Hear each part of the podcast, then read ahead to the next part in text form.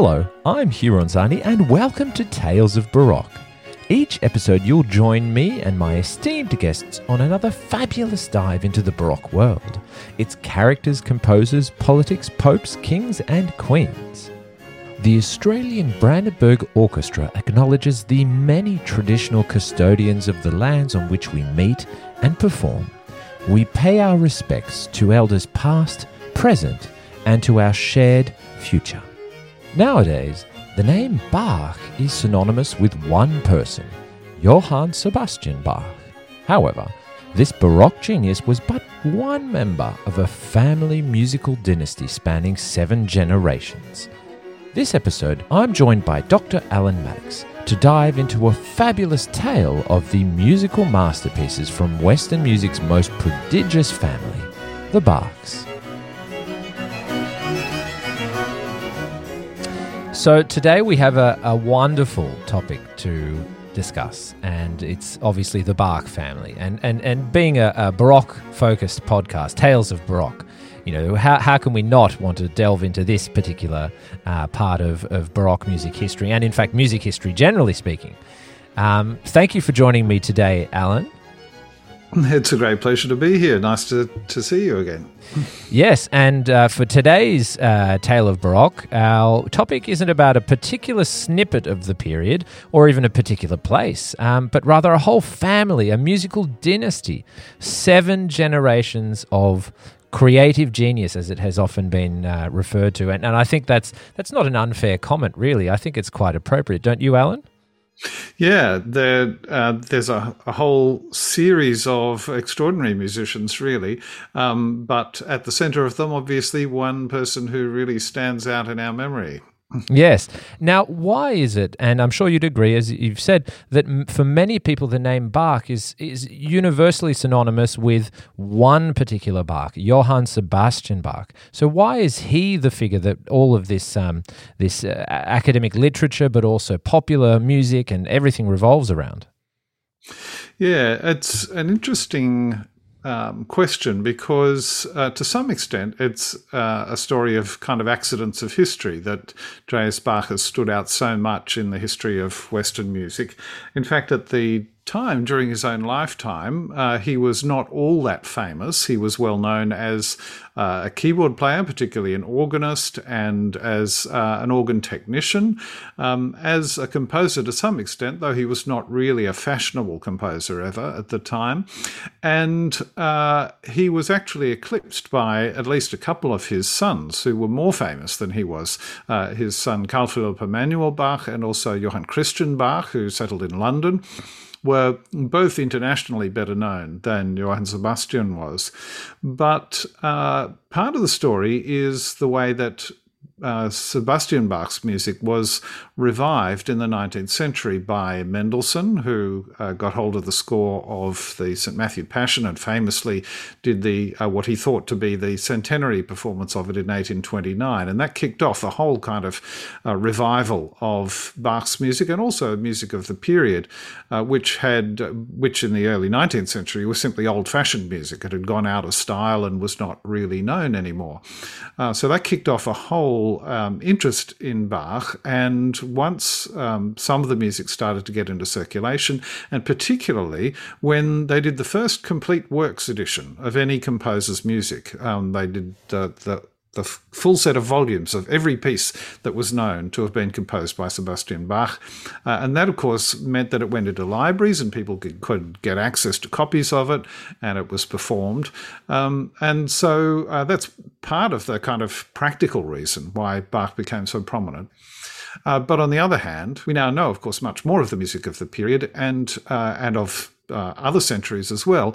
And Sebastian Bach's music has remained very important and uh, well known uh, across. Um, all sorts of cultures and times and uh, by different people.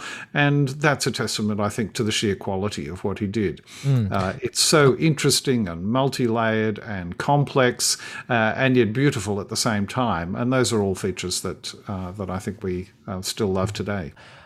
I mean, there's there's a lot that you've even just said there, uh, Alan, and it, it's true um, what you've been saying. I mean, w- when I've um, uh, delved into W.F. Bach, for example, and his history ahead of last series, where he was featured as one of the composers in the program for Mozart's clarinet, you know, there there there, there are comparisons and direct comparisons uh, between Bach and his sons, and so you know he was a known figure, but he was not as popular as especially Carl Philipp Emanuel Bach within the own within his own country.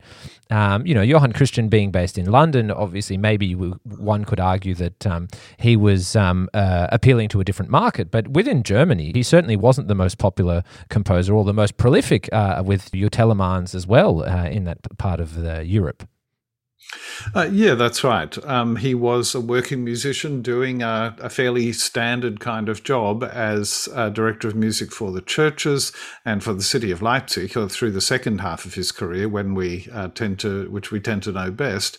Before that, though, he had been a court musician, but only in relatively small and unimportant courts. He never got to be director of music for, you know, the King of Saxony or the the King of Prussia or uh, any of those uh, kind of major um, courts. He never, you know, went to Vienna to the to the imperial court or anything like that.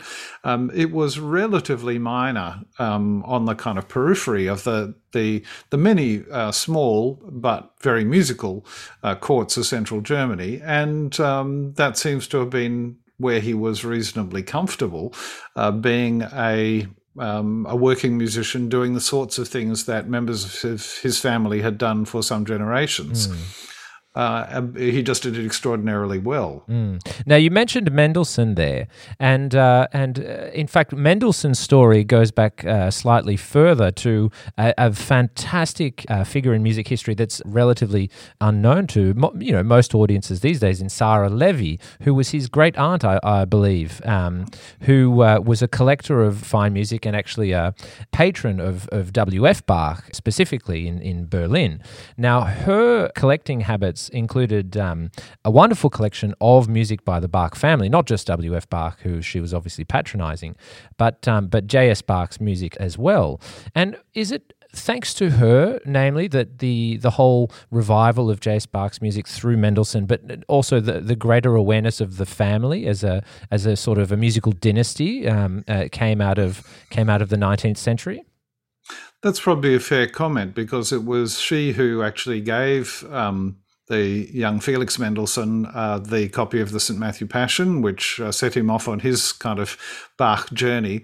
Uh, it was a present, and um, it was to his credit that he then got stuck into that and uh, and saw the potential for actually performing this, what was then considered old and unfashionable music, um, in uh, in a modern performance. But yes, you're right. I think it was it probably was Sara Levy who who had a an enormous influence on that through her collecting habits and through her her kind of wide um, cultural interests, I guess we could say, uh, and particularly her interest in music. So, um, yes, a very musical family and uh, a very eminent uh, family, also including um, his, I think, uncle, a philosopher, and uh, and so on. So, mm. um, yes, a really interesting story of how that that revival took place. One of the interesting things about it, though, was that uh, by the time in the early 19th century they came to perform this music, it was already considered to be extremely difficult music.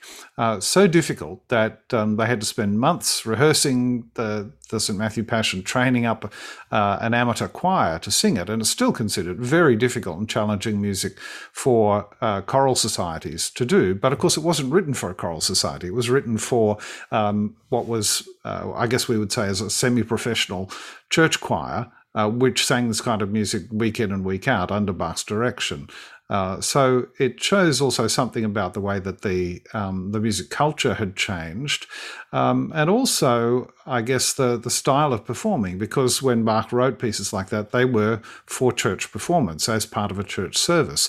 Whereas by the time Mendelssohn comes to to do it a century later.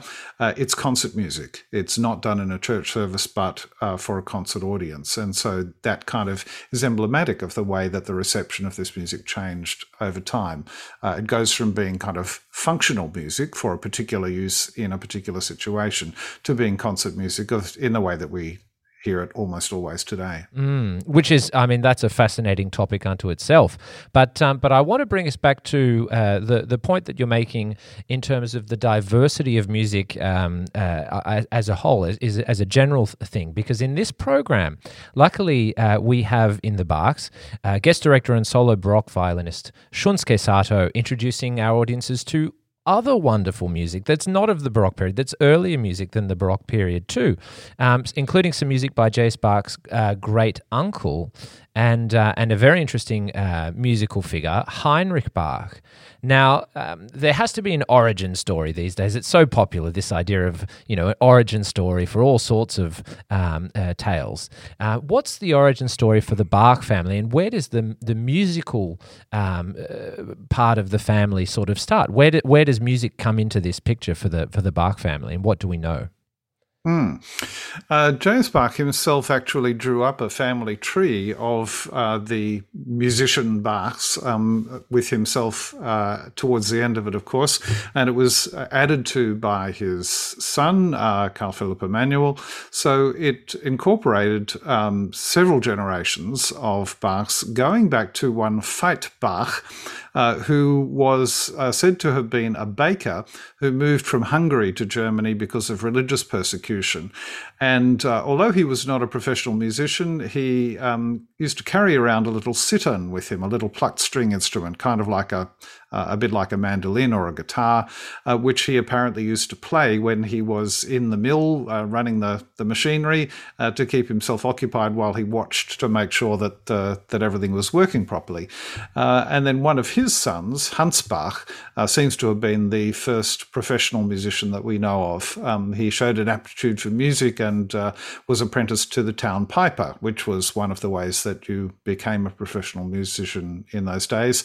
Uh, and then um, from from him and also from uh, his brother, probably, uh, we get um, several lines of descent of Bach relatives, uh, many of whom were also musicians. Mm. Interesting that um, that in Johann Sebastian's family tree, which is a, a beautiful document in itself. It is actually drawn up in the shape of a tree uh, with branches and, and leaves and all of that stuff.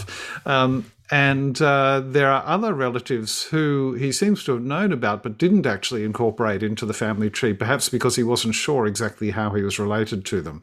Uh, so, and an example of that is um, Johann Ludwig Bach, who we're going to hear on this program as well. Uh, so we go all the way back to Veit Bach, and then Hans Bach, and then uh, a couple of generations later, we get um, Johann Sebastian and uh, and his famous sons. Um, but along the way, um, Sebastian's father, Ambrosius Bach, was also a town musician, a director of, of town music. Um, he had uh, uncles and great uncles and so forth who were all uh, also notable professional musicians, and who Sebastian was well aware of and uh, and tried to find out about and uh, to collect some of their music. Mm. And I can imagine that as um, obviously the, uh, the the cost of publishing or, or just creating manuscripts for um, uh, for, for personal uh, collection of this sort of music um, came down as, as this sort of this sort of thing became a bit um, a bit more um, cost effective. Uh, it would have become uh, easier for the family music to be passed from one generation to the to the, to the next.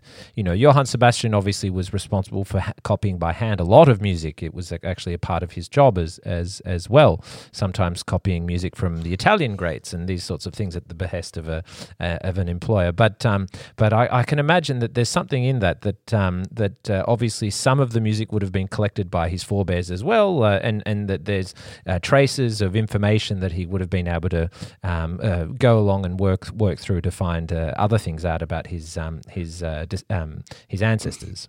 Yeah, it's important to remember that throughout this whole period, very little music was printed.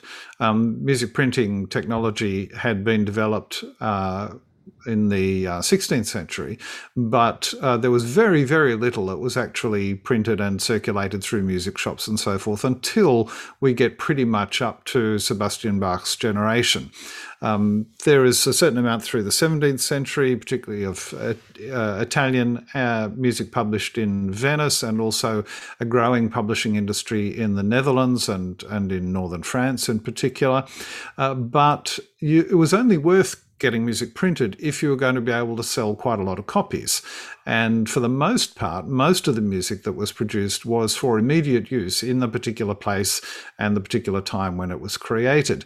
Uh, there was an expectation that most of the music that you would hear uh, would be new music, that it was newly composed for that particular court or that particular church. And so, hence why uh, Sebastian Bach's job included composing uh, a new cantata every Sunday for mm. year after year. Uh, and Telemann the same in his job in Hamburg and so forth. It just came with the territory that you were expected to produce new music all the time. Uh, and in that situation, there's not a lot of call for that music to be printed because when it, as soon as it's printed and disseminated somewhere else, it's already old music. Mm. Um, so mm. it would only be certain particular things that uh, you wanted to preserve, not so much in order to sell many copies of them and make your fortune, but rather because there was a reason to commemorate the occasion by printing a piece that had been performed at a special event, um, maybe something to do with the royal court or uh, an important anniversary of a church or something like that. And so one of Bach's early cantatas was published in that kind of way, which was a big deal. It was really unusual. And the vast majority of his music, including the Passions and um, the B minor Mass and all these pieces that we now consider to be among the, the great works of music uh, were not printed at the time. Uh, so it was mostly a matter of simply copying them out. And people did copy music all the time. Um, as, as you mentioned, um, J.S. Bach himself copied out lots of music, particularly in his youth um, when he was uh, learning um, both to play and to compose. One of the ways that you learnt to compose was just by imitating the examples of other composers. And what better way to get in, inside the, the mind of the composer who you're studying uh, than to copy out the music and mm. physically writing it down makes you think through why does it work this way why does this note follow that one and not do something different why does this chord follow that one uh, and um, so that was very much part of the music culture at the time was the, the physical copying out of scores uh, which could then be shared amongst colleagues and family members and, and so on so this is how collections were made and how Bach himself um, amassed, uh, and the church uh, for which he worked in Leipzig, for example, had a substantial collection of music by his predecessors, which could also be called upon from time to time. And especially, obviously, we've talked about fugues and fugal writing, counterpoint uh, previously. Uh, I can imagine learning that sort of music is uh, by by way of copying, um, you know, examples of counterpoint is the, is the best way to learn that sort of music, and that was the tradition that Bach was essentially you know, born into, as it were. Uh, yeah, certainly that's part of it. Um, a big part of learning counterpoint as well was actually doing it at the keyboard. Uh, there were lots of exercises um, which were called in Italian partimento, uh, which in which you would be given a theme, and then you had to work out how to make that theme uh, play out in multiple parts, um, playing the same melody but at different pitches and in different voices, uh, and making them all weave together in such a way that it created a whole piece. Uh, and this could be done just from being given a few bars, uh, a few lines of um, music to start with, just for one voice, just a melody line, and you had to work out how to elaborate that into a whole composition. And that kind of exercise really makes the brain tick over and um, forces you to think through how does this actually work. So mm. there were there were exercises that uh, were the, the kind of basic um, materials of learning to compose, uh, which were about how you fit voices together, and then you put it into practice at the keyboard. And that, of course, was something that Bach excelled at uh, above uh, even his expert contemporaries. Uh, his ability just to sit down and improvise a fugue was um, uh, was well known, and and he was very highly regarded for that.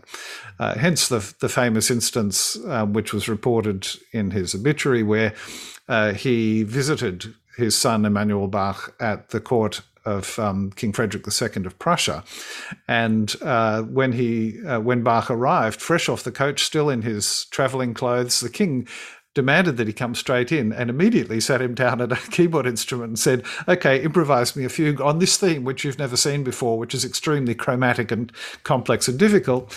And, uh, and Bach did it. Um, but that was his reputation. You know, such was his reputation that, that the king knew that he could do it and wanted to, to see this kind of um, marvelous thing firsthand. Mm. Now, we've also talked about, um, in, in, terms of going away just for a minute from the, the musical side of the Bach family, we've talked about how trades are, are a part of, of this period of, of time. And, um, and uh, I can imagine that most of the Bach family were musicians, but not all of them were musicians or destined to become professional musicians, as it were. Um, is that true? Uh, sure, that's uh, that's always going to be the case. I guess that you know not everybody goes in a family goes into the same trade, but uh, it is useful probably to think of it as being a trade, which was kind of the family business. Uh, in the same way that if you were the son of a goldsmith, you were likely to be apprenticed as a goldsmith and to stay in that trade. If you were a baker or a plumber or whatever it was, uh, you tended to go into the family business. And the expectation was particularly that the eldest sons of each family would go into the father's trade unless there was some particular reason not to. And uh, so the Bach uh, children, both in Sebastian Bach's generation and certainly his son's generation, um, they were were trained as musicians from earliest childhood, and that is kind of necessary to be the kind of fully immersed member of a musical culture, I guess, in the way that they all were. Uh, they were playing keyboard instruments, composing, singing, um, playing the violin from uh, when they were quite small. And so it just seemed to be a normal part of family life, I'm sure. And in fact, we have um, a lovely account of how the various branches of the, the Bach family used to get together and have uh, kind of musical parties in which they would just improvise uh, comical songs and um, putting together uh, singing different songs that were quite unrelated and making them, forcing them to harmonize with each other and uh, just amusing themselves by doing these things, which to other people would have seemed like astonishingly virtuosic, you know, brilliant uh, examples of musicianship. But it was just, for them, it was just fun because this is what they did, you know, it was their, their life uh, occupation, and they they obviously enjoyed what they did, and um, probably it was a little bit competitive as well. I can imagine that they, you know, you would get together with all the uh, the expert family members and show off a little bit of what you could do. Yes, and uh, it, it, certainly didn't. Uh, I suppose the buck, in terms of the music education, didn't stop with the male members of the family, but uh, but we do have um, records as well of the female members of the, the family also receiving like uh, like for like sort of music education, um, especially as younger um, younger uh, girls. Yeah, it's hard for us to know because um, Bach's uh, family tree, of course, only, only recorded the male members of the family and only those who he knew of who were musicians. Uh, and so the ones who weren't musicians we don't know about, and also the female members of the family we know much less about. One thing to bear in mind is that there was hardly any opportunity for a woman to be a professional musician during this period. Uh, the only ones really were opera singers, and so Bach's second wife, Anna Magdalena Bach, or as her maiden name, Anna Magdalena Wilke or Wilke, um, was a court singer. Um, and so she was a professional musician and uh, quite an expert one. Uh, but otherwise, it's hard for us to know. So the, the female Bach members would also have been well trained musicians, I'm sure, but they had much less opportunity to uh, to do public music making. But I'm mm. sure they did quite a bit in the domestic sphere, and uh, no doubt they also married into other musical families and maintained the the kind of um, family tradition that way. And as as such a numerous, uh, obviously, uh, family, and and with so many different lines, um, influencing various parts of the German speaking lands, as it as it were, how did the family fit more as a, as a whole into the broader artistic landscape of the time? Were they well off? You know, were they were they mainly working for noble families, or or um, what sort of key relationships were they, and how did they fit into the broader artistic scene? They were, I think we'd probably call them middle class. They were not especially well off, but they were certainly not poor people either for the most part. But uh, I guess the other side of that coin, though, is that um, although where they lived in central Germany in the early 18th century was quite prosperous and one of the uh, more stable areas of Europe, uh, nevertheless, your condition uh, as an individual person or as uh, a family depended very much on the particular circumstances at the time. And that included simply your state of health. You know, how uh, well could um, somebody continue to work. And if somebody, uh, if a member of the family died, particularly if the father, who was the breadwinner, died, then suddenly things could get quite dire. And that, in fact, happened to Sebastian Bach himself. Um, his father died when he was only 10, and uh, he was left with a stepmother who had only been married to his father for a few months.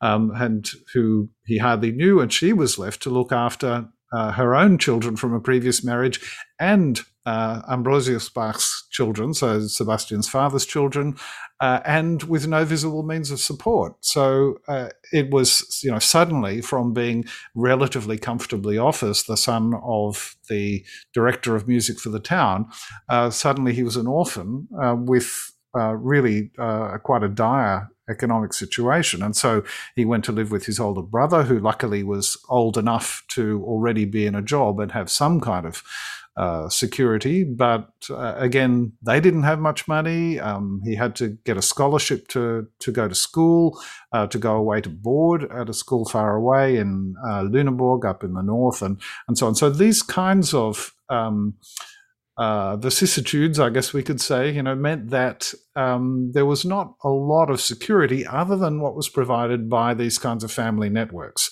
And so it meant that uh, when something did go wrong, you really had to reach out to the extended family, as uh, and as Bach himself did for other members of his family when things went wrong.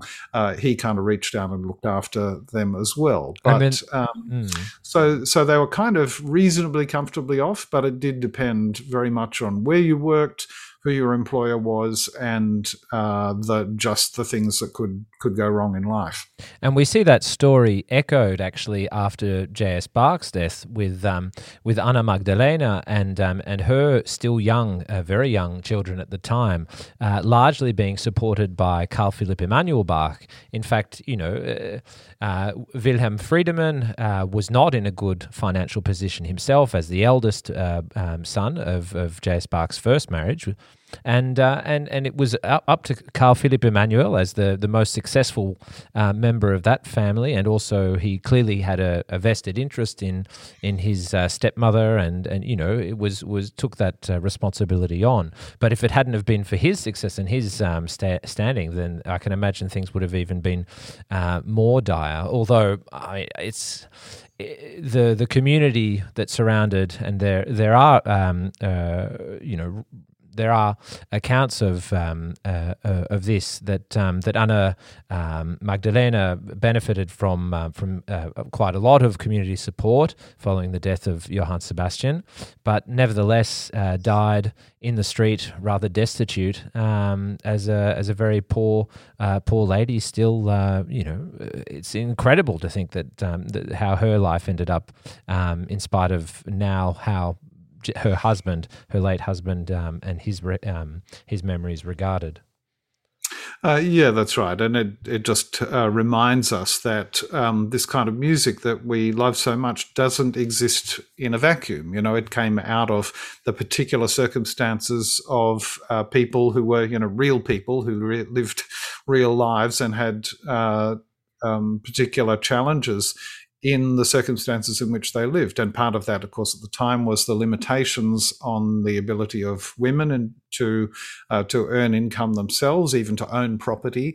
And uh, so uh, women were very dependent on the um, support of their fathers, their husbands, uh, and sometimes their sons um, to uh, to support them when um, when they uh, when their husbands in particular uh, passed away. And interesting in the case of Anna Magdalena, because she had herself been a highly paid professional musician as a young woman.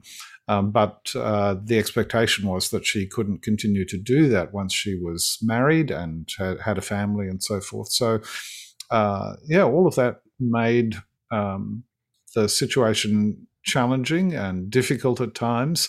Uh, and so I guess I guess it's also a reminder of the achievements of the musicians of that time who managed to do so much uh, despite some of the difficulties that they faced in in day to day life. So I think listeners would love to hear some of Heinrich Bach's music. I mean, uh, this is, of course, music of an earlier and very different style to what we're familiar with hearing uh, from J.S. Bach. Uh, perhaps you could tell us about this particular Sonata a Cinque or Sonata 5 in, in, F, in F major that is going to be the concert opener for the Bachs. Yeah, uh, so this is it is very much Baroque music, um, but it's music, Baroque music of the 17th century rather than the 18th century. So uh, for uh, listeners may find it a little bit more similar to music like maybe Corelli, though it's even a little bit earlier than that again. Um, when it's called a cinque in Italian, meaning in five parts, and that's because it has two violin, two viola parts, and bass. I guess we're more used to hearing two violins, one viola, and bass. That's the kind of typical four part texture that we get later on. But a five part texture was quite common in the 17th and even through into the early 18th centuries. Uh, and it just gives a, a, kind of rich, warm sound with a lot of middle to the sound with the two viola parts. Um, and uh, and the piece is in a rather Italianate kind of style, and uh, really a beautiful piece, and uh, quite kind of lively and expressive too. Now, this is featuring Musica Antiqua Köln, led by Reinhard Goebel, on an album called Bach Bachianas. It's, a, it's quite a, an incredible collection of five discs, in fact, uh, released in 2012.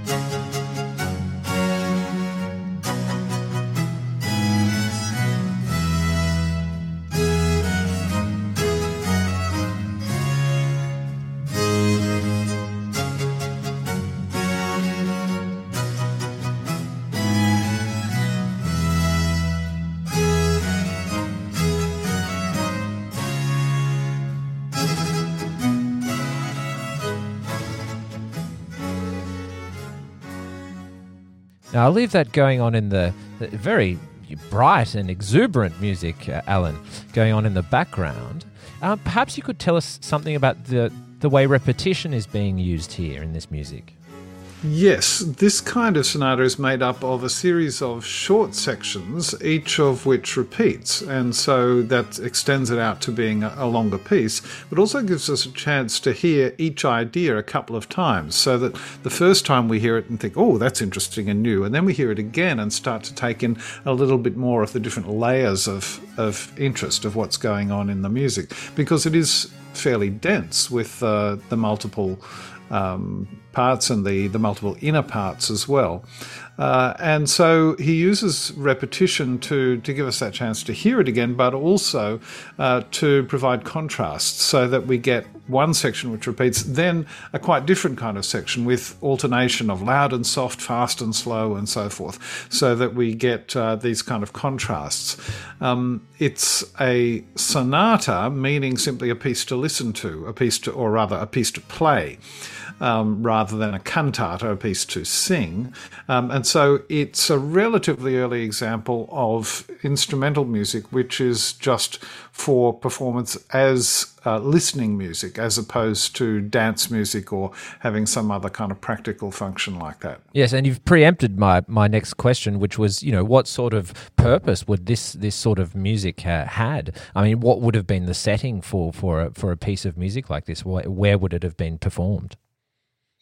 Yeah, a bit hard to know, um, but because as far as I know, with this particular piece, there's no uh, special indication of what it was used for. But this kind of music could be heard in church. Uh, there were plenty of occasions in church services where there was uh, aspects of ceremony going on, and uh, perhaps during communion when there was music played uh, to kind of fill in the, the spaces in the service, um, but also for entertainment in uh, court settings. Um, so there would be chamber music for the royal family, that kind of thing. Um, and uh, and also sometimes in theatrical pieces there would be a, uh, a moment for for dance music or just for a um, a piece that would serve like this as a kind of that might serve as a, a sort of overture to uh, a piece or to a, a section of a, a work. Now, moving on into the the, the early uh, 18th century, then um, we we have this very intriguing figure in Lo- Johann Ludwig uh, Bach, um, and I, am sure that um, that even though he uh, was missed out in Bach's um, genealogy that you were you were talking about um, earlier, Alan, um, he, uh, listeners may be actually familiar with, with his music or may have come across this particular uh, this particular piece before, this suite in G major. What can you tell us about Johann Ludwig Bach and and and his musical output? Okay, we don't know a great deal about uh, Johann Ludwig Bach. He was uh, the same generation as Johann Sebastian, um, born uh, just eight years before um, Sebastian Bach, and so the music sounds much more familiar to us, I guess, in the sense that it's from that same period, the same generation essentially as Handel and Vivaldi and Telemann and so forth. Um, we don't have many pieces surviving that we know of by Ludwig Bach. Um, and uh, so, but this one is a, a, nice example of music in the French style, which was then fashionable. Uh, it starts with an overture, and that um, may sound a bit familiar to those who are familiar with Bach's orchestral suites, for example, uh, which start with the French overture, and then we have a series of movements in uh, French dance forms.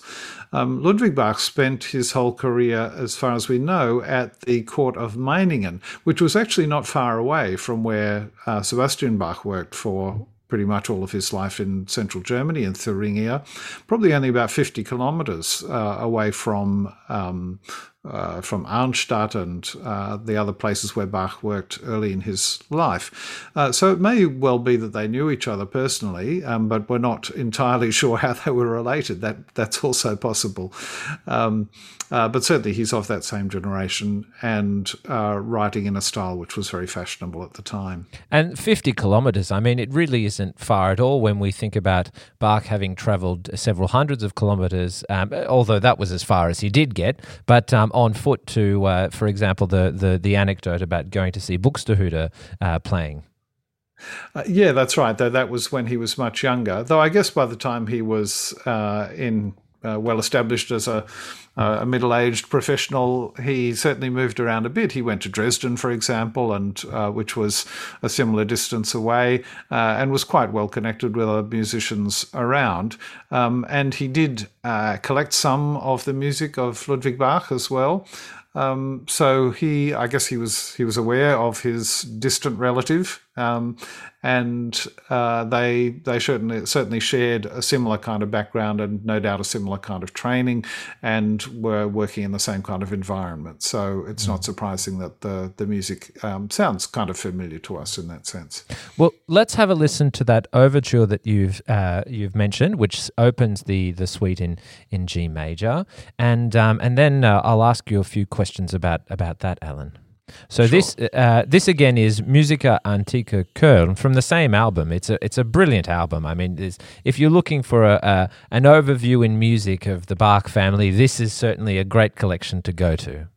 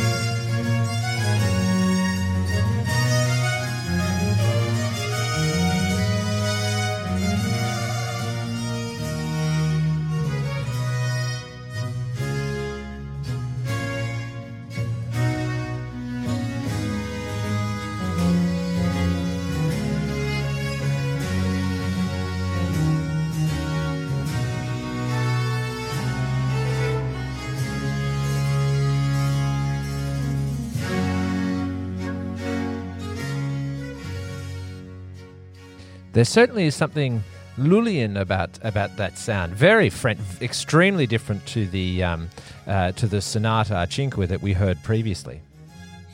Yeah, that's right. And it is the style which uh, had become known by this time across Western Europe as being the French style. Um, that very distinctive rhythm, pam, ba-dum, ba-dum, ba As soon as you heard that, you knew straight away this is French style music.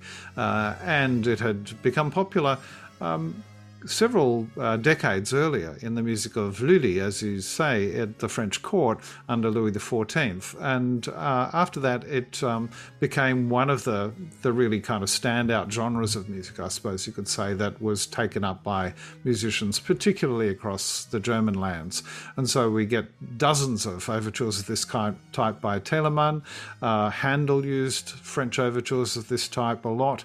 Even in his Italian operas, he sometimes set French overtures which was uh, a bit of a surprise to Italian audiences who didn't hear much of this kind of music. Um, but it had become very well established as a standard kind of uh, format in, in France and in Germany. Well, as we've said before, Handel was a very entrepreneurial man. Why limit yourself? You know, it's give the audiences something unexpected and surprise them. Yeah, that's right. And uh, uh, he uh, certainly was a master of this style. One of the things that that is interesting to note with the German composers writing music in this style is that it doesn't sound quite the same as the original French versions. And one reason is because uh, after that opening section with the distinctive dotted rhythms, uh, the second section of a French overture has some imitation in it. It's like a, a little bit of a fugue. Well, in French composers, it's just a kind of a gesture in that direction. They just have a few bars of imitation and then it, it uh, um, leads on for a while and then winds up quite soon. But German composers like Bach and also Handel, to some extent, um, wrote a real fugue, which went on for quite a long time and developed into a very substantial piece in a way that Lully's original compositions uh, were never intended to do, uh, because they were simply a grand opening to which was the overture to an opera or to another piece. Um, but it developed into something which then became a, a kind of substantial orchestral work and uh, and these opening movements carried a lot of weight, I guess we could say, in terms of being substantial, serious, complex compositions, particularly in the hands of these German composers. Let's have a listen to that. I'll um, I'll put our overture back on and see if we can't find the right spot.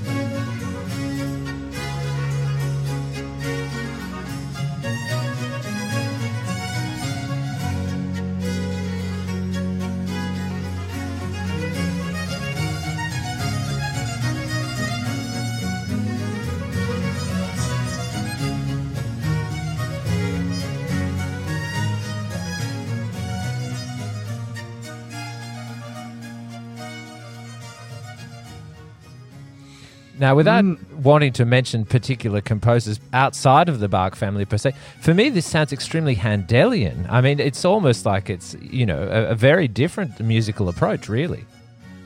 Yeah, it's very um, melodious, isn't it? And in in fact, I. I thought listening to it, you know, I haven't studied the piece closely, I must say, to to kind of work out exactly how it's constructed, but um, it does sound uh, a little bit more French in that way in that it doesn't actually develop into uh, a kind of thoroughgoing fugue in the way that maybe uh, Sebastian Bach or, or, Handel, for that matter, uh, might have done with it. Um, it's quite uh, kind of lyrical and um, has memorable tunes and uh, and those moments where the bass just uh, sits on a pedal note mm. while the um, the upper parts move over the top of it, almost like one of those kind of pastoral uh, kind of effects where it's pretending to be bagpipes or something like that. Uh, so it's uh, quite a gentle lyrical sort of effect uh, compared to some of the uh, French overtures that we get, uh, say in in um, Sebastian Bach's uh, orchestral suites, for example. Yes, and we'll we'll see one of those orchestral suites as an example uh, later in the program. Uh, but hmm. before then, uh, talking about lyricism, um, I'll just play a little bit of the first air from this suite because it is it is sublime music, and if if the listeners our listeners haven't heard it before, I think it's well worth a listen.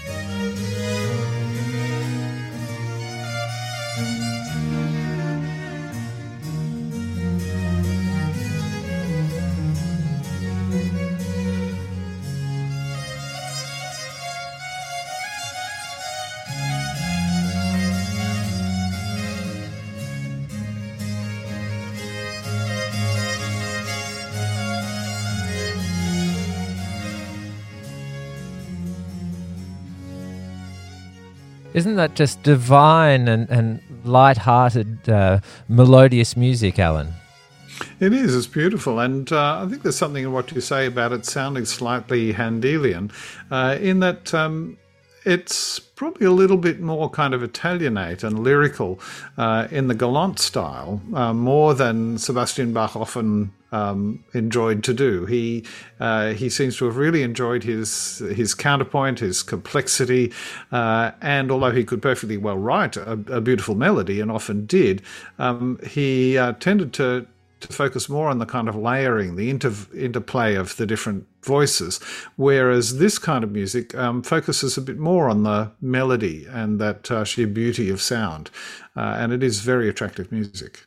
Now, let's go back to a, a, topic that um, we haven't been able to touch on for a while, and it's it's to do with musical fragments and, and reconstruction of works. The idea that all of the music that survives up until this day is complete is obviously a furphy. Uh, there's a lot of music that survives only in um, fragments or, or a fragmented version, or um, as a, a, a, piece of music that was a, an arrangement for different forces than the original actually was composed. Um, now, I, am thinking specifically about a couple of works which we're going to see on, on this program. But, Alan, perhaps, uh, perhaps you could tell us about uh, why that is, or, or, or a little bit about, um, about things that have been lost and, and the idea of reconstructing the past. Yeah, we see so much of our music today. We just, you know, we buy a CD or we can buy a, a score in a shop, and uh, and it presents a piece as the piece, which is just uh, in its kind of complete form. And I guess it invites us to imagine that every piece has uh, a perfect and final form, uh, that it was written down by the composer at some particular time, and we can make a nice edition of it, and that's just the piece. However, very often it's not the case. Um, often uh, it kind of takes us back, I guess, to the question that we talked about before about the way music was transmitted. Uh, because most of it was never printed, we have manuscript copies, uh, which could easily get damaged. They could come apart. You can lose pages out of them. Uh, I, I spent a long time trying to reconstruct a, uh, a motet, for example, by um, Bach's contemporary Porpora, uh, for which a couple of pages were missing. The rest of the score is there, and you think, wow, this is a fantastic piece. But the first page and the last page are missing missing because they were just the outside sheets of this this folder of, of paper and at some point they got detached and luckily they turned up in a somewhere else in the same library. But uh, very often that's not the case. You know, you simply have the paper wears out and a page falls off and it gets lost and it will never be found again. So, what do we do with that? Um, sometimes it's possible to reconstruct what would have been on that page based on the uh, the evidence of the rest of the score. Uh, sometimes, um, in the case of music by famous composers, uh, subsequent scholars set out to recompose it or to to add in the bits that were missing. And we have some pieces like, uh, like that um, by Mozart, for example, which he never completed. He started out on something and just uh, decided it was a bad idea and he would do something else, and uh, or it just didn't suit the circumstances, so he stopped part way. But it's wonderful music, and why not? Um, hear that in a completed version. And so we get that kind of thing also with uh, Sebastian Bach and other members of the family, where either a piece was um, never uh, completed in a particular form or simply part of the, some of the pages have gone missing. And so we have a fragmentary score which can be reconstructed in some way. Or we have a version of the piece which has come down to us in a different form, as you were alluding to before. Um, very often composers, including Sebastian Bach, uh, rearranged their own music.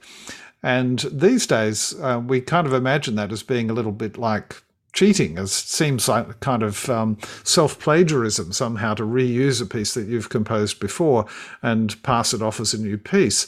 But that is a uh, of course, an entirely modern idea. It doesn't uh, take into account the way the music industry and the music professionals worked in the 17th and 18th centuries. So, for example, in the case of Sebastian Bach, he uh, is under this demand, this expectation of writing new music all the time. Uh, but after he had moved on from one job to another, there was music that he had composed, for example, in uh, Weimar or in Köthen early in his career, and that had been heard maybe once 20 years ago in another town for a completely separate audience, why would you not reuse that music in and repurpose it for a different situation for uh, different performers uh, to be heard in a different environment? And so sometimes we get pieces with new words set to old music or uh, a piece arranged for different instruments from what it had originally been. And indeed, we have a wonderful example of that on this program. Yes, indeed, Alan. We certainly do have a beautiful example of this with uh, Johann Sebastian Bach's Concerto in C minor for oboe and violin. This work, uh, which has been recorded by the Netherlands Bach Society, featuring both uh, Shunsuke Sato and Emma Black, who are going to be featured here in the Bachs um, for the Brandenburg, uh, is a wonderful piece of music, and their their recording is is simply stunning, which you can obviously find on on on YouTube. Uh, what would you like to tell us about this particular concerto, and what was the form, uh, and why is it called a reconstructed concerto in the first place? Yeah. Uh, reconstructed because we don't know for certain, but it appears that it was originally written for violin and oboe. But the form in which it's come down to us is in copies made in the mid 18th century, which were in the form of a concerto for two harpsichords. And what appears to have happened is that uh, Sebastian Bach made an arrangement of this piece to play at his public concerts in Leipzig in the 1730s, probably. Uh, and uh, he simply would have reused a piece that he'd composed earlier, but arranged it for different instruments. Now, the question arises how can you tell? If it's a piece written out for two harpsichords, how would you know that it was originally written for something else? And uh, it's a bit of a complex story, but the, some of the essential features are if you look at the parts for the two solo harpsichords, they're quite melodic. Uh, they don't really rely on having the the full use of the keyboard, you know, to the two hands. Um, basically, they're melodic uh, lines, which suggests that they could have been for a, a, single line instrument like the violin. And some early scholars looking at this piece thought it did look like violin music, and so perhaps it was for two violins, a bit like the famous um, D minor concerto for, for two violins. But then looking more closely, they said the second violin, the second uh, harpsichord part, uh, is a bit more lyrical. It doesn't use the kinds of figuration that we expect to see on the violin. So each instrument has its own typical kinds of melodic lines that are comfortable to play. So, for example, on string instruments, you can easily do uh, wide leaps and arpeggiation and so forth because you can cross over the different strings and easily jump from a high note to a no, from a high note to a low one and back and so forth. Whereas that's much harder to do on a wind instrument, which prefers to to kind of sing more lyrical melodies. And so the uh, what has come down to us as the second harpsichord part actually looks more like a wind instrument part. And then we can look at the range of the part. What instrument would that fit on if you played it uh, on a wind instrument? And indeed, it does look like it would fit nicely on the oboe. Uh, and the way the piece is composed, which has imitation between the two uh, solo instruments actually works very nicely with violin and oboe because you can really hear the two voices um, uh, the, the kind of interplay between them, I guess, because they the instruments sound different. It's really easy to to pick up the uh, the kind of interplay, the sort of dialogue that's going on between the so- two solo instruments. Yes, and to, to echo what you were saying there, there really is an idiomatic way of writing for particular instruments. And the red flag, when you look at the, the version for two harpsichords, is that Bach didn't usually write for harpsichord in that manner in other works. You know, he, he certainly would have used the utilized the keyboard in a more complete way if the original had have you know been written for the harpsichord, if the, the original composition had been planned for that instrumentation. Hence the the question. Okay, well, what you know, and what what instrument could this be have been for? What's the range? You know, what can we see here?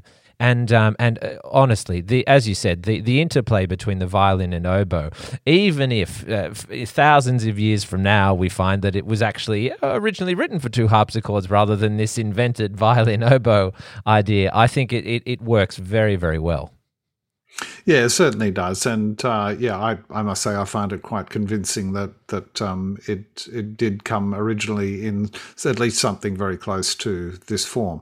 Uh, the reconstruction, of course, does involve rewriting the piece to some extent to make it you know to, to adapt it for those instruments. But in fact, uh, when you do, it it works really well, and it sounds like it does sound like a piece that was written for those instruments. I think. Now let's have a listen to the Netherlands Bach Society and incoming soloists Shunsuke Sato and Emma Black, um, both of whom will be performing, of course, for Brandenburg concert goers in the Bachs.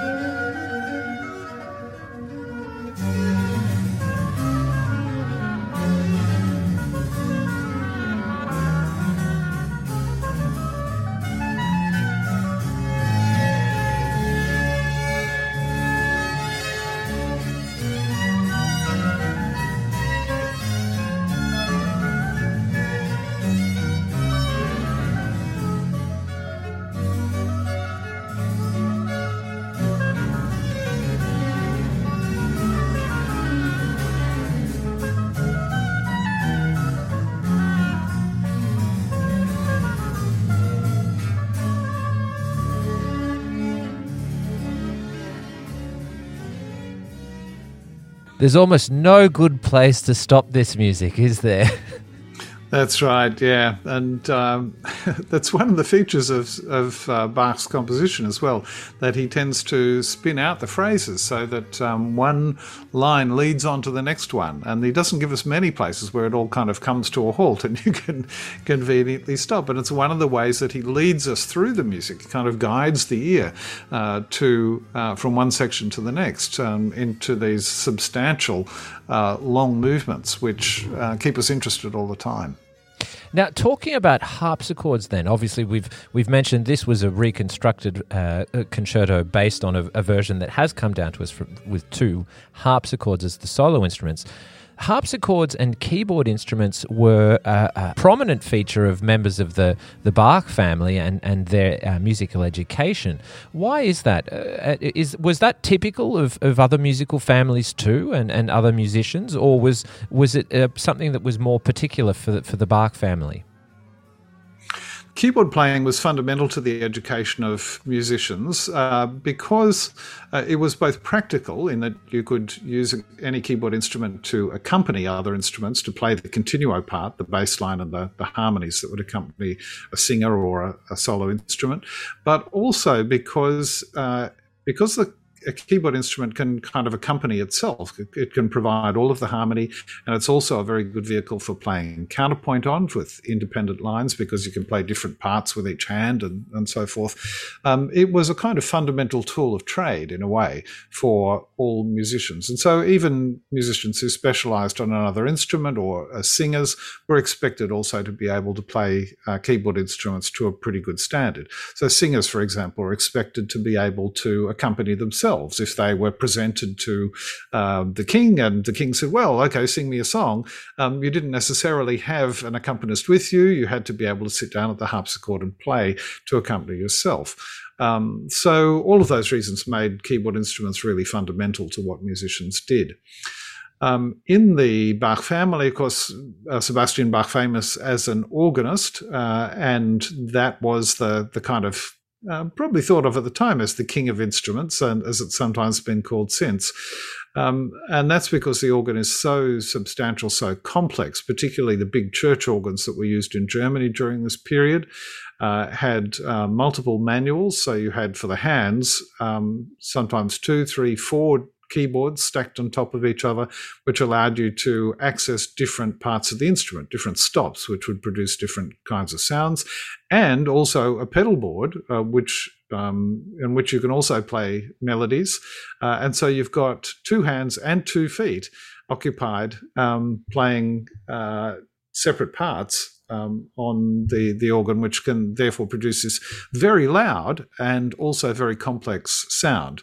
Um, so that was the kind of defining sound of church music, of course, throughout the period from the, in particularly the 17th and 18th centuries, but above all in German uh, organ music of the 18th century. We get this uh, wonderful kind of golden age of music epitomized by Sebastian Bach's organ music. But um, you can only play that kind of instrument when you have access to one, and you've got to pay a man to stand out the back and actually pump the bellows.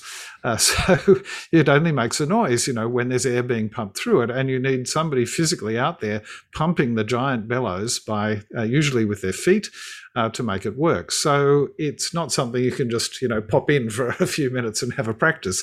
Uh, you need other keyboard instruments as well, and and other instruments are more suitable for other circumstances. So, where you have the big church organ for accompanying the, the entire congregation of a thousand people singing a hymn, uh, you also need to be able to play music just for a small group in, in a private room. Um, and uh, so, there, your harpsichord is the, the fundamental instrument, also for just for practicing and accompanying and um, uh, and for, for private entertainment, um, and and also as a, a key uh, continuo instrument, just as we see it so often in the orchestra. Uh, Paul Dyer will will play the harpsichord as a member of the continuo group, which provides the harmonic foundation for almost all of the music of the 17th and 18th centuries.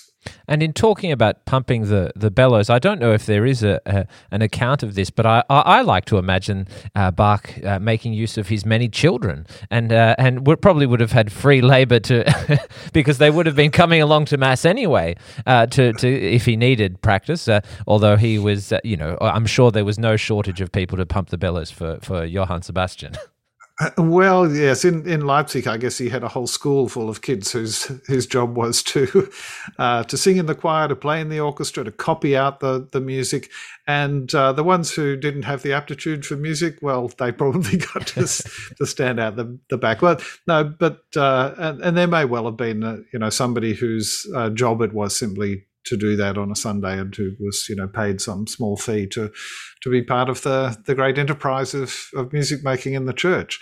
Mm. Um, but uh, so the organ and the harpsichord were, were two fundamental keyboard instruments, but there was another important one, which is also one of um, Sebastian Bach's and also um, uh, Carl Philipp Emanuel Bach's favorite instrument, which was the clavichord. And uh, this was the quintessential indoor private music instrument because it's very quiet, quieter even than a harpsichord. Um, and so it's not really a, an instrument that you can play in a public concert uh, unless we do it today with amplification. Um, it's really an instrument for almost for playing to yourself or to uh, just really a small group of people uh, seated around the instrument. But it has the great advantage that it's extremely expressive although it's quiet, it can do a range of dynamics, which are much harder to do on the harpsichord. Um, and you can do this because the mechanism of the clavichord, a little bit like the piano, strikes the string um, rather than than plucking it, so that uh, you have some control over how hard you hit the string with the the metal tangent, and that can make it play softer and louder. Um, and you can even do a kind of vibrato on the clavichord uh, because when you press down the key, it raises uh, a metal bar uh, called the tangent, which strikes the string. But it's and instead of bouncing off the string the way a piano hammer does and leaving it to ring, the tangent stays pressed against the string. And so uh, by doing that, you can kind of wiggle your finger on the key, and uh, it makes this it pushes against the string and makes the whole string wobble a little bit. Uh, it's kind of almost the way uh, electric guitarists do when they kind of pull on the string to to create a kind of vibrato or a sort of wow effect.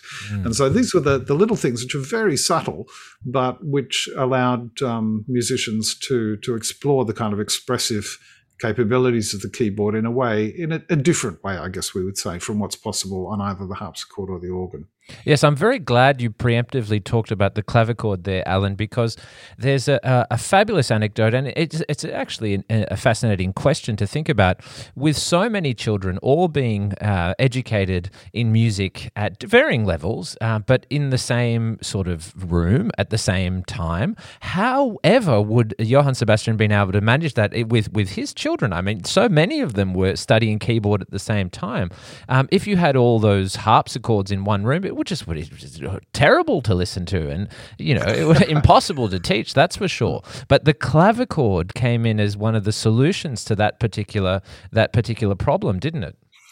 Well, maybe that that's always possible. I, I don't think we know enough about the details of the you know the Bach family uh, domestic life to be sure exactly how that all worked out. Um, but what we do know is about the training of musicians at the famous um, Ospedali in Venice and the Conservatori in Naples, which were the the main institutions for training of boys as professional musicians in the 17th and 18th centuries. And we have a couple of wonderful accounts of visitors who went to these music schools, as effectively what they were in Naples, and reported on how the kids were all practicing their instruments. And they didn't have set aside nice individual studios the way we have in music schools today. Instead, they were all in their dormitories. and so um, the uh, the ones with really loud instruments, like the trumpets, had to go out in the stairwell to practice. Uh, the uh, castrato singers, who were considered to be of delicate health, had their own floor above, and so they could practice in their own room, but still all together in the same room. And all the other kids were just in their dormitory um, with their violins and oboes and harpsichords. Um, some kids sitting on the end of their bed as their seat with a, a harpsichord in front of them all playing at the same time, doing their practice, playing different pieces of music or exercises or whatever it was. Complete cacophony, absolutely uh, a horrible noise. Um, so, how did they do it? Uh, I guess what it uh, and it must have trained them to be kind of resilient, I suppose, but also to be good listeners because you would have to really shut out everything else and just focus on exactly what you were doing and listen really carefully to the sound that you were making yourself. Um, and uh, so they somehow survived that system, and so probably the Bach children and the other the kids at you know the uh, St Thomas's School in Leipzig where Bach was teaching, uh, they probably had to put up with a certain amount of that kind of thing as well. Um, but uh, you just you know made do with what uh, with what the circumstances were, and uh, the more uh, advanced they became, I suppose, the more opportunities there probably was to say, well, mm. okay, Friedemann, you're the oldest and you're the most advanced. You can have this, the uh, the harpsichord room today, and the others can sit out here and, you know, practice the violin uh, in the, the lounge room or something. Yes, and Wilhelm Friedemann that you've just mentioned, obviously being the eldest, he did benefit probably from the greatest amount of education, musical education, that is, from his um, and attention from his father. And uh, what a wonderful composer uh, he was, although you know certainly did not um, ha- share the same uh, success in his career as his some of his some of his siblings. Now, we're going to hear an interesting combination of two things. And going back to the idea of excerpts, we're going to hear uh, on the program a, um, a, a, a, an excerpt from a Fantasia in A minor for solo harpsichord, joined to a symphony in A major that only survives as a fragment, in fact. Yeah, that's right. So these are two pieces which are, um, in their originals, quite unrelated. Uh, they were written probably 30, 35 years apart, um, but uh, they fortuitously are in the same key, and so they fit kind of neatly together. And so the harpsichord piece can be used as a sort of introduction to the uh, to the orchestral uh, sinfo- uh, sinfonia.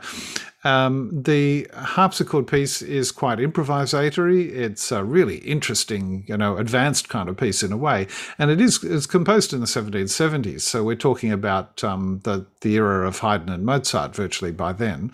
Um, and uh, whereas the orchestral piece is written in the 1730s, so it's contemporary with uh, many of the, the famous works of his father, Sebastian Bach, um, but uh, put together, they actually make a really interesting and, and, nice combination. Why don't I put on the start of that Fantasia in A minor, here performed by harpsichordist Julia Brown um, on her album Bach Keyboard Works, released in 2008.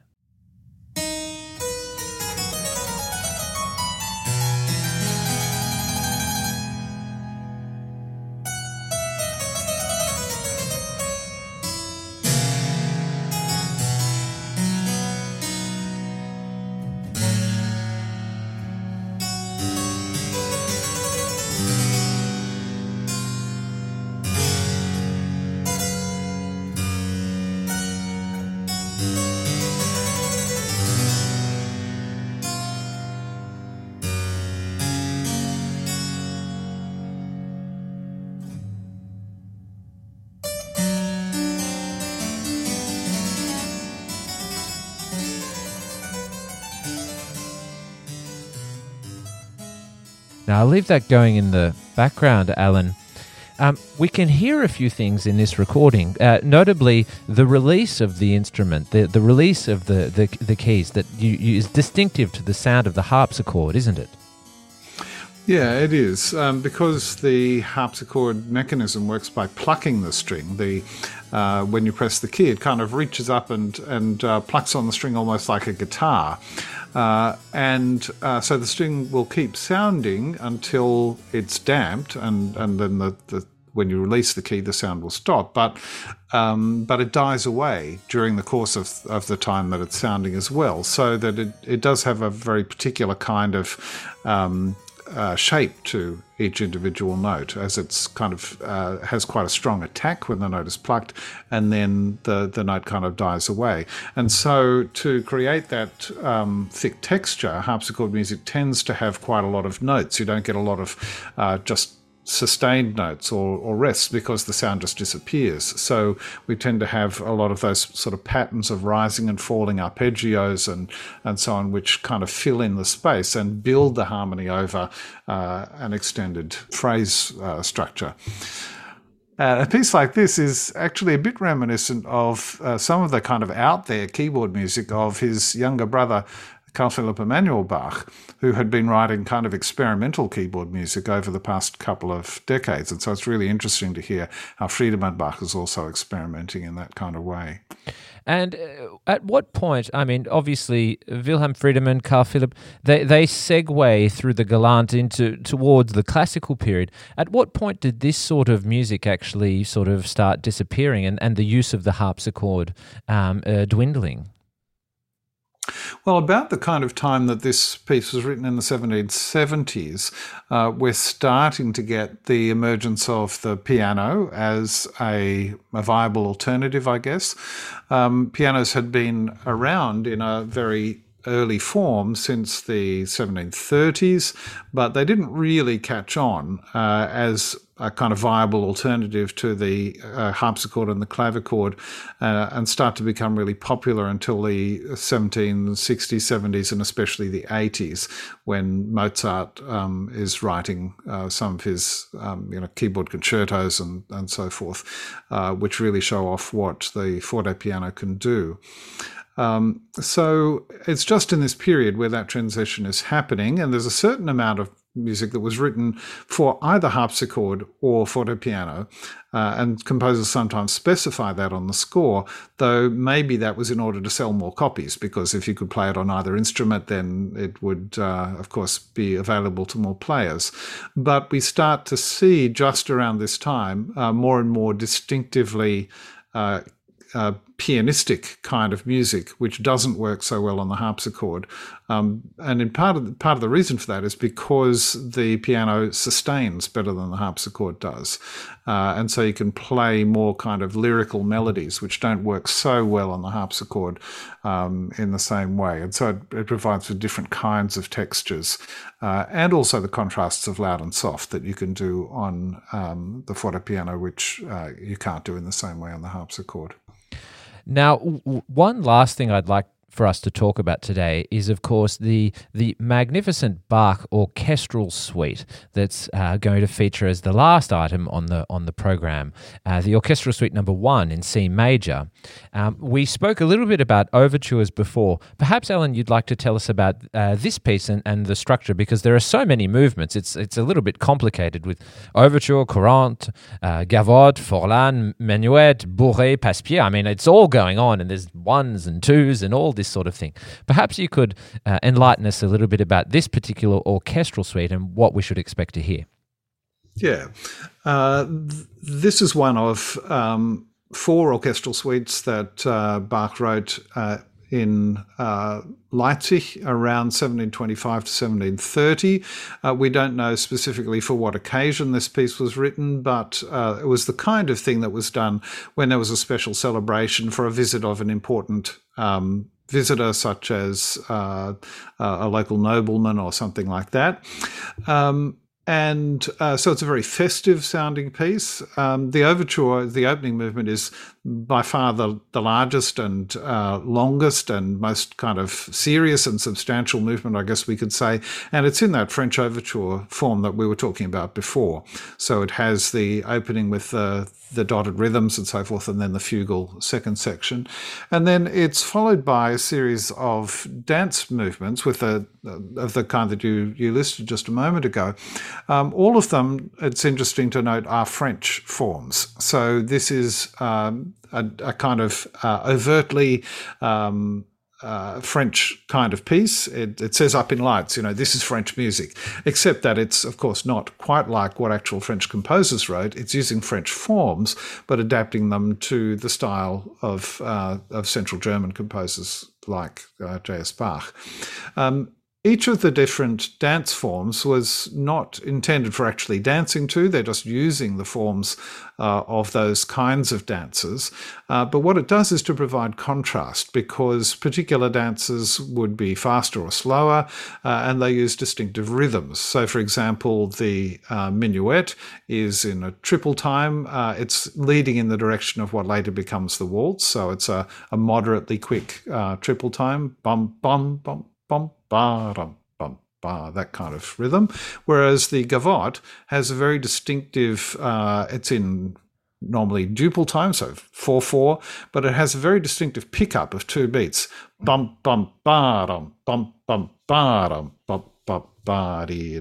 Bump, ba, etc., and uh, and so on for each of the other kinds of dance has its own distinctive kind of rhythm patterns, its own tempo, uh, and particular kinds of melodic shapes that that go with that kind of dance. And originally, those uh, came from the court dances that were done at the French court, uh, and um, and so they were designed around the kinds of steps that you actually did in the dance. Uh, as they became used more for uh, simply orchestral pieces to listen to like this and not for actually dancing to, then uh, they could be adapted to some extent. And so some of those specific elements that belong to the uh, choreography of the dance could be um, allowed to to to well be kind of elided a bit, I suppose we could say. So uh, by the time we get up to the minuets that we get typically in in Haydn's and Mozart's symphonies, they are absolutely not danceable, many of them, because they're playing around with it and, and uh, deliberately messing with the underlying pattern that we uh, that we are expecting to hear in order to create surprise and delight and so on. And so we get a little bit of that kind of thing also in Bach, where he's um, not sticking entirely to the way you would compose the piece if it was actually to be danced to, but uh, it provides a, a, kind of formula which allows you to provide light and shade, contrast, and interest throughout the piece. Yes, a little bit of flexibility. You don't have to be a, a, musically rigid person because musically rigid is probably musically frigid. You know, you you, you will end up yeah. you'll end up creating something that doesn't have the intended emotional effect. Yeah, that's right. And uh, in particular, you don't have to be choreographically rigid, I suppose we could say, because this is not actually dance music. It's just using those dance forms. So let's have a listen to the Australian Brandenburg Orchestra. Um, now, this this uh, recording goes back to 2000, Alan, as was part of the Baroque Passions program. It was the uh, concert opener. So so interesting that uh, that for the Bachs, this is going to be the concert closer. Um, the orchestral suite number one performed in 2000 by Paul Dyer and the Australian Brandenburg Orchestra, recorded live by ABC Classic at the City Recital Hall.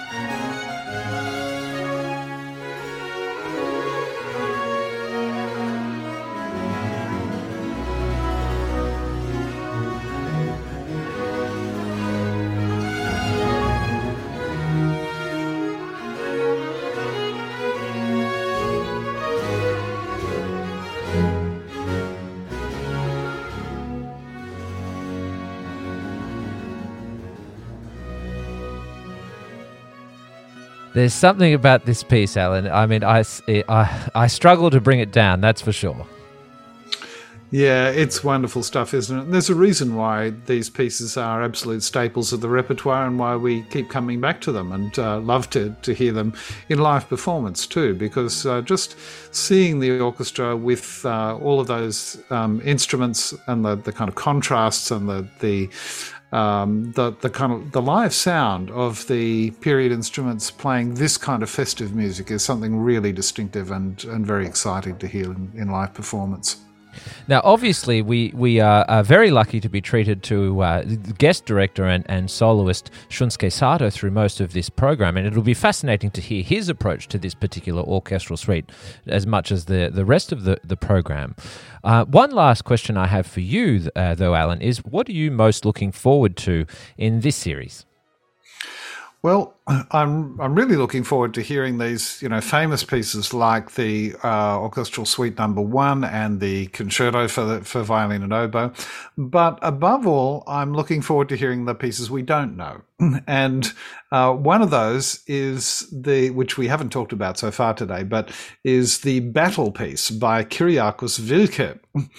Now, he's an interesting one because his surname is not Bach, of course. So, why is he on the program? Well, he is possibly, we don't know for sure, but he might have been an ancestor, maybe the, the great grandfather of Bach's second wife, Anna Magdalena Wilke.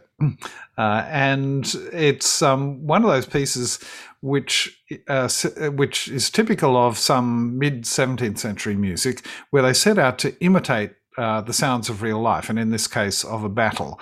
It was kind of a fashionable thing for a period there to to do this kind of uh, imitation of uh, particularly of battle sounds in music. And so it's a little bit like what in the 19th century would be uh, Tchaikovsky's 1812 overture with the cannons going off and all of that stuff. Uh, he's trying to create in, in music um, that kind of lively scene of, uh, of a battle going on. And so I'm really looking forward to hearing that in live performance too.